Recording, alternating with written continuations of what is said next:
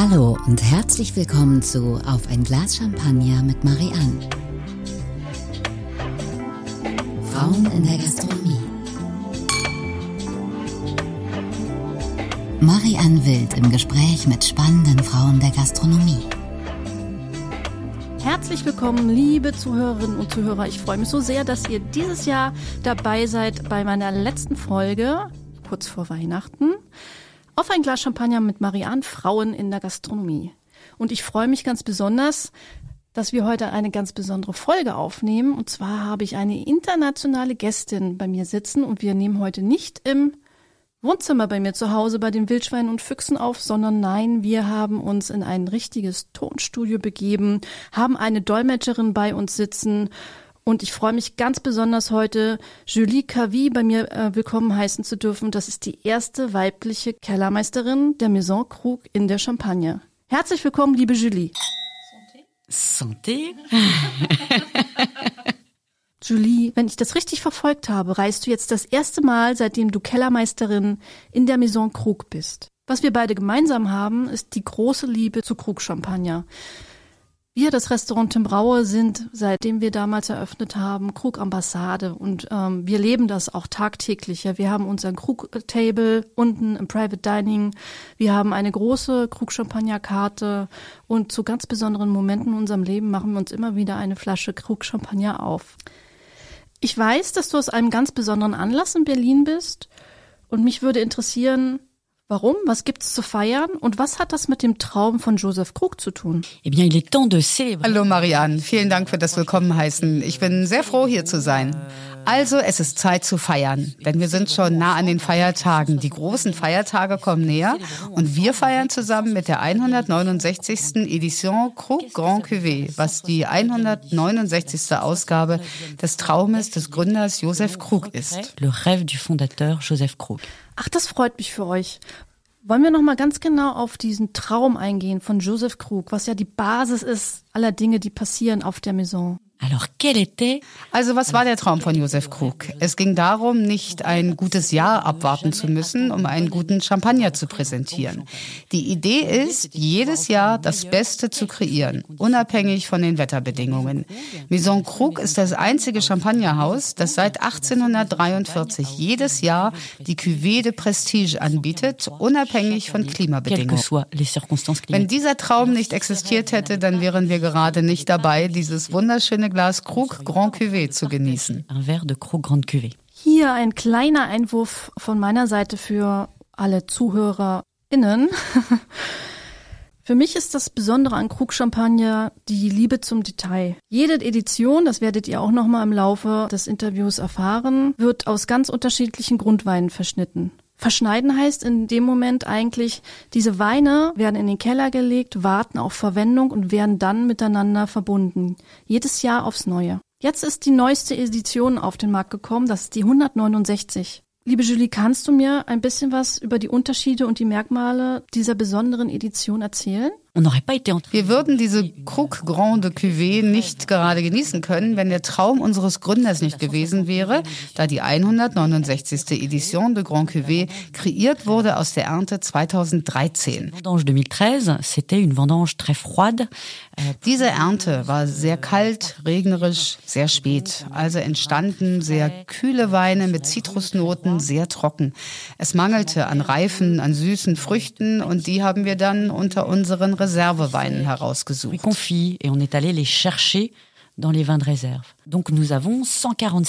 Wir haben hundertsechsundvierzig verschiedene Weine aus unseren Behältern, die wir in elf Ernten selektioniert haben, für den Wein von zweitausenddreizehn benutzt. Darunter ein Chardonnay einer kleinen Parzelle in Villiers-Marmerie von zweitausend. Also haben wir jetzt im Jahr zweitausendeinundzwanzig in unserem Glas auch einen Wein von der Ernte zweitausend. Und so ist das immer wieder. Man braucht ungefähr zwanzig Jahre, um eine neue Edition der Krug Grand Cuvée zu kreieren. Das Erste, was man bei Krug lernt, ist vielleicht die Geduld. Oh ja, ich weiß ganz genau, was du mit dem Wort Geduld meinst. Ist übrigens überhaupt gar nicht meine Stärke und diejenigen, die schon lange mit mir arbeiten, wissen ganz genau, was ich damit meine. Aber dazu muss ich sagen, ich warte immer sehr, sehr gerne auf ein schönes Glas Krug Champagner. Also dafür habe ich immer die Geduld. Ich würde gerne mal über deinen Werdegang sprechen, Julie. Du bist jetzt Kellermeisterin bei der Maison Krug, hast aber überhaupt gar keinen direkten und klassischen Weg gewählt, um dahin zu kommen. Magst du uns ein bisschen was darüber erzählen? Alors moi, je suis pas du tout issue de la Champagne. Ich komme nicht aus der Champagne. Ich komme aus Zentralfrankreich und ich hatte auch gar keinen Bezug zur Önologie, zum Wein oder dergleichen. Mit siebzehn Jahren muss man entscheiden, welches Leben man führen möchte, und ich war sehr weit von der Idee des Weines entfernt. Ich war dann auf der kaufmännischen Schule für fünf Jahre und habe dann sechs Jahre in einer Werbeagentur in Paris gearbeitet. Et ensuite, j'ai travaillé six ans en agence de publicité à Paris. Und wie waren denn so deine ersten Berührungspunkte mit der Wein- und Champagnerwelt? Also in diesen Jahren in Paris fing der Geschmack für Wein nach und nach an zu wachsen. Die ersten Degustationen waren unter Freunden, dann professionell, es kamen die ersten Bücher, und die Leidenschaft ist gemeinsam mit meinem Ehemann gewachsen.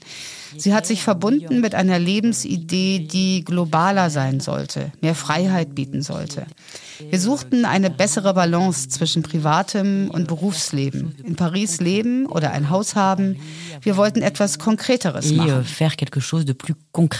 Also hast du dich ja dann doch entschieden, die Branche zu wechseln und Önologie zu studieren. Önologie, für alle ZuhörerInnen, ist im Prinzip ganz einfach formuliert das Studium der Weinherstellung. Wie alt warst du damals, als du das Studium angefangen hast?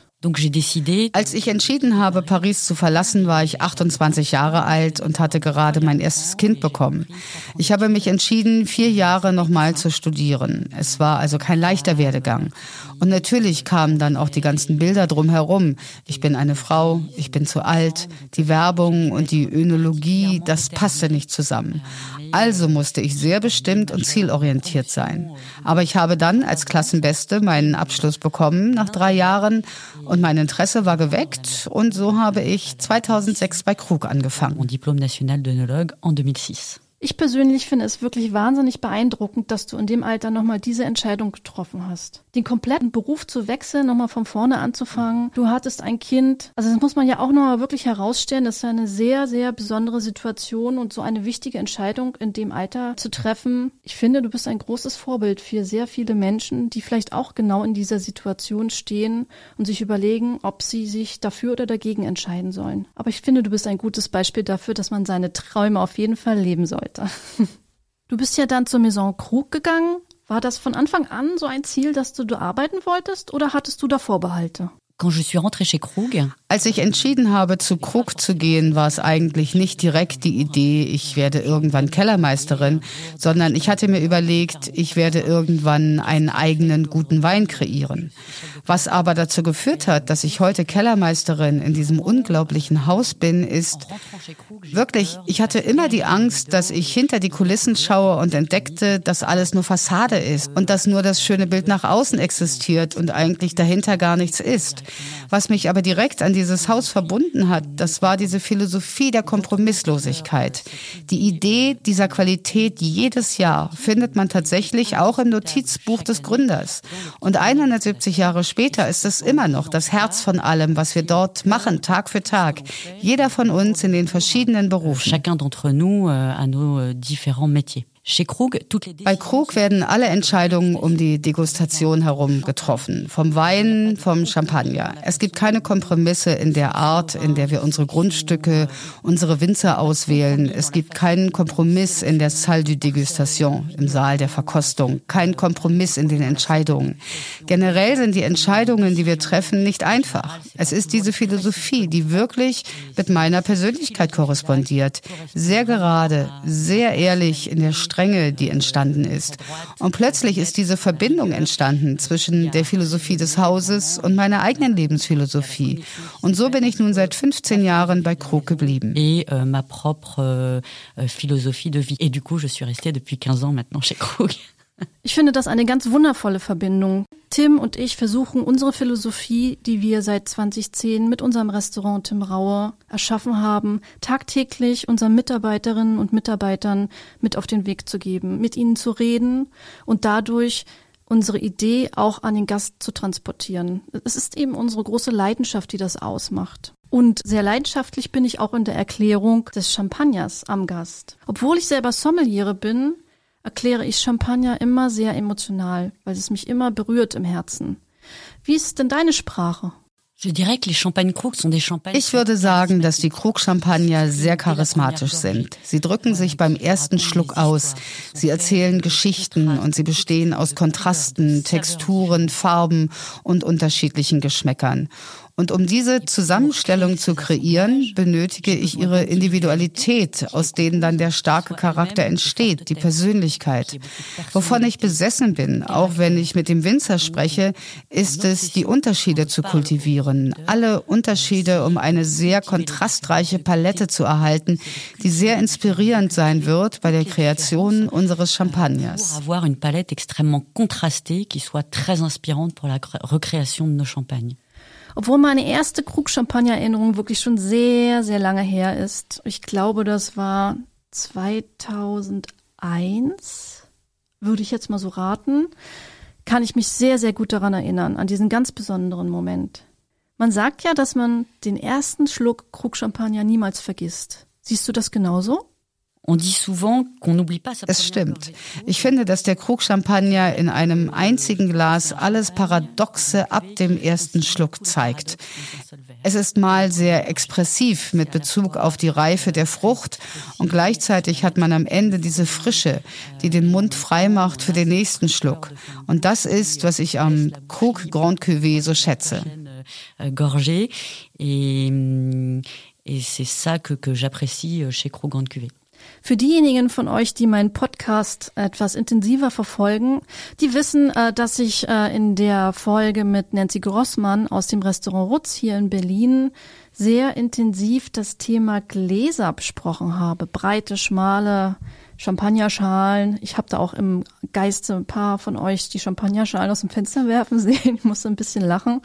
Es geht ja darum, dass man Champagner optimal präsentiert. Die Maison Krug hat äh, sich für das Joseph-Glas entschieden. Kannst du mir darüber noch ein paar Details erzählen? Wenn man weiß, dass man zwanzig Jahre braucht, um einen Krug Grand Cuvée entstehen zu lassen, dann versteht man den Reichtum im Glas von der frischen Frucht der Ernte und weiter zur Trockenfrucht und dann zur kandierten Frucht. Man öffnet die Türen der Antiquitäten und riecht den Staub der Zeit auf den alten Möbeln. Und das ist es in der Grand Cuvée, warum man immer gerne länger mit der Nase am Glas bleiben möchte. Und wenn man fünfzehn Minuten wartet, bekommt man sozusagen das gesamte Frühstück mit Kaffee, Butter, Toast und Marmelade. Und um diesen ganzen Reichtum erleben zu können, empfehle ich ein tulpenähnliches Glas, das sich ausbreitet, um die Möglichkeit zu geben, dass der Wein sich ausbreiten kann und mehr Freiheit bekommt und dann wieder enger wird, um sich dann wieder zu konzentrieren, um alle Aromen nochmal miteinander zu verbinden, die sich entfalten konnten. Die Temperaturempfehlung ist zehn bis elf Grad Celsius, so wie die Präsidentin Maggie Henriquez sagt, ein Glas Grand Cuvée zu kalt zu verkosten, ist ein bisschen wie zur Oper mit Ohrenstöpseln zu gehen. Sie würden wahrscheinlich die große Generosität des Champagners in diesem Glas verpassen. Wunderbar, sehr schön, dass du das eben nochmal erwähnt hast, liebe Julie.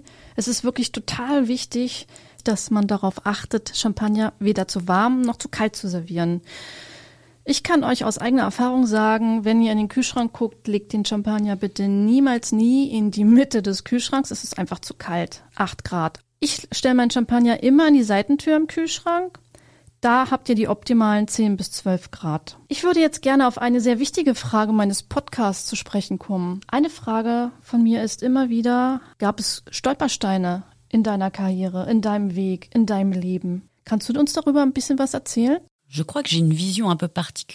glaube, ich habe eine sehr spezielle Vision, da ich in einem Jungshaushalt aufgewachsen bin. Ich habe drei Brüder, also habe ich wahrscheinlich eine etwas andere Vision, dass ich eben Männer und Frauen selten gegenüberstelle. Es stimmt, als ich mein Leben umgestellt habe, wurde ich mit einer bestimmten Zurückhaltung konfrontiert. Manche dachten, ich würde während des Studiums wieder schwanger werden, dass es nicht mit meinem Leben kompatibel sei. Aber ehrlich gesagt hatte ich schwierige Momente. Momente mit Männern, aber genauso welche mit Frauen. Und habe einfach nie diesen Unterschied für mich gemacht zwischen den Männern und den Frauen, wahrscheinlich wegen meiner Vergangenheit und meiner Erziehung. Ich glaube wirklich, dass die Erziehung, die Vergangenheit, die erlebten Erfahrungen, die eigene Persönlichkeit auch auf eine Art transzendieren, Also bin ich sehr glücklich, dass es mehr und mehr weibliche Talente gibt, die ins Rampenlicht gestellt werden. Aber man muss sich auch daran erinnern, dass es in erster und wichtigster Stelle eben Talente sind. Transcende cette notion de genre. Alors je suis très heureuse qu'il y ait de plus en plus de talents féminins qui soient mis à l'honneur. Mais ce qui est important, c'est surtout de se rappeler que ce sont d'abord et avant tout des talents. Ich möchte dir da absolut recht geben, es geht immer um Talente. Aber ich finde, dass du da jetzt wirklich ein bisschen tief stapelst. Es ist ja bekannt, dass eure C E O eine Frau ist und sie engagiert sich sehr aktiv in einer Gruppe, die sich La Transmission nennt, in der Champagne. Das sind Frauen aus Führungspositionen in den Champagnerhäusern, in der Champagne, die sich zusammengeschlossen haben und für die Sichtbarkeit der Frauen kämpfen und natürlich auch untereinander netzwerken. Und das finde ich übrigens total klasse. Das mit den drei Brüdern kann ich super gut nachvollziehen. Dann bei mir war das genauso. Ich habe es so erlebt, dass in meiner Kindheit überhaupt gar kein Unterschied gemacht wurde zwischen Mann und Frau und war super erstaunt, als ich dann mit dreiundzwanzig in eine Führungsposition im Hotelwesen gekommen bin und auf einmal sehr stark zwischen der Leistung zwischen Frau und Mann unterschieden wurde. Ich muss ehrlich sagen, ich habe sehr lange gebraucht, das zu verstehen und bin sehr froh, dass ich heute mein eigenes Unternehmen habe und das auch selber steuern kann. Was mich jetzt noch persönlich interessieren würde, dein Vorgänger war ja ein Mann, du bist jetzt eine Frau, kann man da verschiedene Handschriften erkennen? Über der Idee von Mann und Frau glaube ich an die Macht der Vermischung und der Inklusion. Und das Comité de Dégustation der Maison Krug ist perfektes Beispiel mit einer großen Mischung von Generationen, von alten, jungen, Frauen, Männern, verschiedenen professionellen Erfahrungen.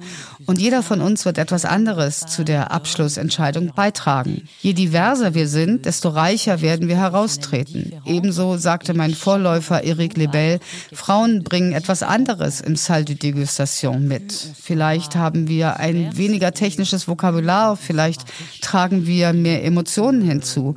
Und ich glaube auch, dass da die Frauen gelernt haben, zu zweit zu leben während einer Schwangerschaft, wodurch wir vielleicht eine etwas weiterentwickelte Empathie haben, ist es für uns einfacher, sich in andere hineinzuversetzen, wodurch wir Konflikte oft auch entspannter lösen können, mit einer bestimmten Leadership und Emotion. Wenn ich Maggie Henriquez sehe, die wirklich eine Mentorin für mich ist und auch für das gesamte Haus, sie schafft es eben mit ihrer Leidenschaft und Hingabe, alle mitzunehmen und zu begeistern. Viele Männer schaffen das natürlich auch, aber ich denke, in dieser Welt, wo Wein eine Erfahrung, eine Emotion ist. Wir arbeiten viel mit der Musik. Da ist eine universelle Sprache, die alle miteinander verbinden kann. Und ich denke, dass die Frau manchmal emotionaler sein kann. Und von daher sollte man nicht zögern, uns beizutreten. Je pense que la femme est plus émotionnelle quelque part parfois. Et donc, il faut pas hésiter à nous rejoindre. Ich glaube, uns alle interessiert, wie deine ersten Erfahrungen und Eindrücke auf der Maison Krug waren. Bist du da mit offenen Armen empfangen worden? Oder war das eine schwierige Situation? Wie müssen wir uns das vorstellen? Also das Haus Krug ist auf jeden Fall unglaublich großzügig. Großzügig in allen Facetten, zum Beispiel im Comité de Dégustation. Ich habe daran teilgenommen seit dem ersten Tag meiner Ankunft im Hause Krug. Am ersten Tag trete ich dort ein und man muss sich vorstellen, ich studiere seit vier Jahren mit dieser Perspektive, dieser Idee. Also komme ich erfüllt von diesen Dingen. Und ich finde in diesem Salle de Dégustation zwei Generationen der Familie, Henri Rémy und Olivier Krug mit Eric und weiteren Önologen. Und man serviert mir mein erstes Glas und Olivier Krug fragt mich, und Julie, was hältst du davon? Ich kann mich nicht erinnern, was ich da gesagt habe, aber woran ich mich sehr gut erinnere, ist, dass am Ende dieser Sitzung von Verkostung von einer Stunde, da hatte ich das Gefühl, dass meine Stimme genauso wichtig war wie von jedem Einzelnen in diesem Komitee. Und das ist die Großzügigkeit von Krug. Ich denke, was wichtig ist, ist ein weiteres Licht einzubringen. Also wenn man sich vorstellt, dass ein Fotograf ein Foto von einer Szenerie macht, dann hat man nur ein eingeschränktes Bild. Aber wenn diese Szenerie von vielen Winkeln beleuchtet wird, kommt man der Wahrheit ein Stück näher. Deswegen liegt die Entscheidung nie auf den Schultern von einer einzigen Person. Ich bin sehr sensibel und habe einen bestimmten Geschmack, während Jérôme und Laurent es weniger sind. Da sind die bei anderen Dingen empfindlicher und ist am Ende diese Gruppe, die die Kraft des Comité de Dégustation ausmacht. Je suis très sensible à certains goûts, quand Jérôme et Laurent le sont moins, Isabelle est très sensible à d'autres choses, et c'est finalement ce groupe qui fait la, la force de ce comité de dégustation. Da bin ich jetzt aber ein bisschen neidisch. Es ist ja wirklich wahnsinnig interessant, dass du ja eigentlich vom ersten Moment an mitentscheiden durftest. Welche Fähigkeiten müsste ich denn jetzt mitbringen, um an diesem Degustationskomitee teilnehmen zu können? Et Ich bin einer von denen, die behauptet, dass die Verkostung Zeit braucht. Ich habe nicht den Karrierewechsel gemacht, weil ich dachte, dass ich plötzlich einen weit entwickelten Geruchssinn hätte. Der Geschmacks- und Geruchssinn sind die primitivsten Sinne des Menschen. Wir leben in einer visuellen Zivilisation, die uns nicht mehr aufpassen lässt. Wenn ich einem Blinden einen roten oder einen grünen Apfel hinlege, dann bezweifle ich, dass er diese auseinanderhalten kann. Von daher sind wir nicht mehr achtsam. Aber man kann es wieder erlernen. Ich habe meiner ersten Tochter beigebracht, achtsam zu sein, anzuhalten, Gerüchen und Geschmäckern einen Namen zu geben, und sie ist heutzutage ganz unglaublich damit. Sur des odeurs, sur des des goûts, et elle est aujourd'hui assez assez incroyable. Was ich herausheben möchte, ist, dass es ein ganz besonderes Merkmal der Maison Krug gibt, was wirklich auch für Modernität steht. Es gibt äh, die Möglichkeit für den Konsumenten anhand der Krug I D, sich über den jeweiligen Champagner ganz intensiv zu informieren. Da kann man sich über den Verschnitt der Jahrgänge informieren, man kann ähm, die Besonderheiten der Böden einsehen und äh, man kann sehen, welche Grundweine da erwähnt werden. Diese Fortschrittlichkeit, äh, finde ich wirklich, muss man hervorheben, weil ich kenne momentan kein anderes Champagnerweingut, was das dem Kunden anbietet. Das stimmt. Ich glaube, das, was uns alle bei Krug vereint, ist eine große Leidenschaft und unglaublich viel Stolz, dazuzugehören, um dieses Erbe zu perfektionieren und zu verewigen. Es ist eben diese Leidenschaft und ein Luxushaus, ein Haus der Kohärenz, in dem die Planeten aufgereiht sind. Wir sagen, was wir machen, also die Verbindung aus Stolz und Leidenschaft und dem Mitteilungsdrang, woraus diese Offenheit des Hauses entstand. Mehr als einen Champagner zu teilen, sondern ein Können, Emotionen, Menschen, die dahinter stecken und diese immense Leidenschaft, die uns alle animiert.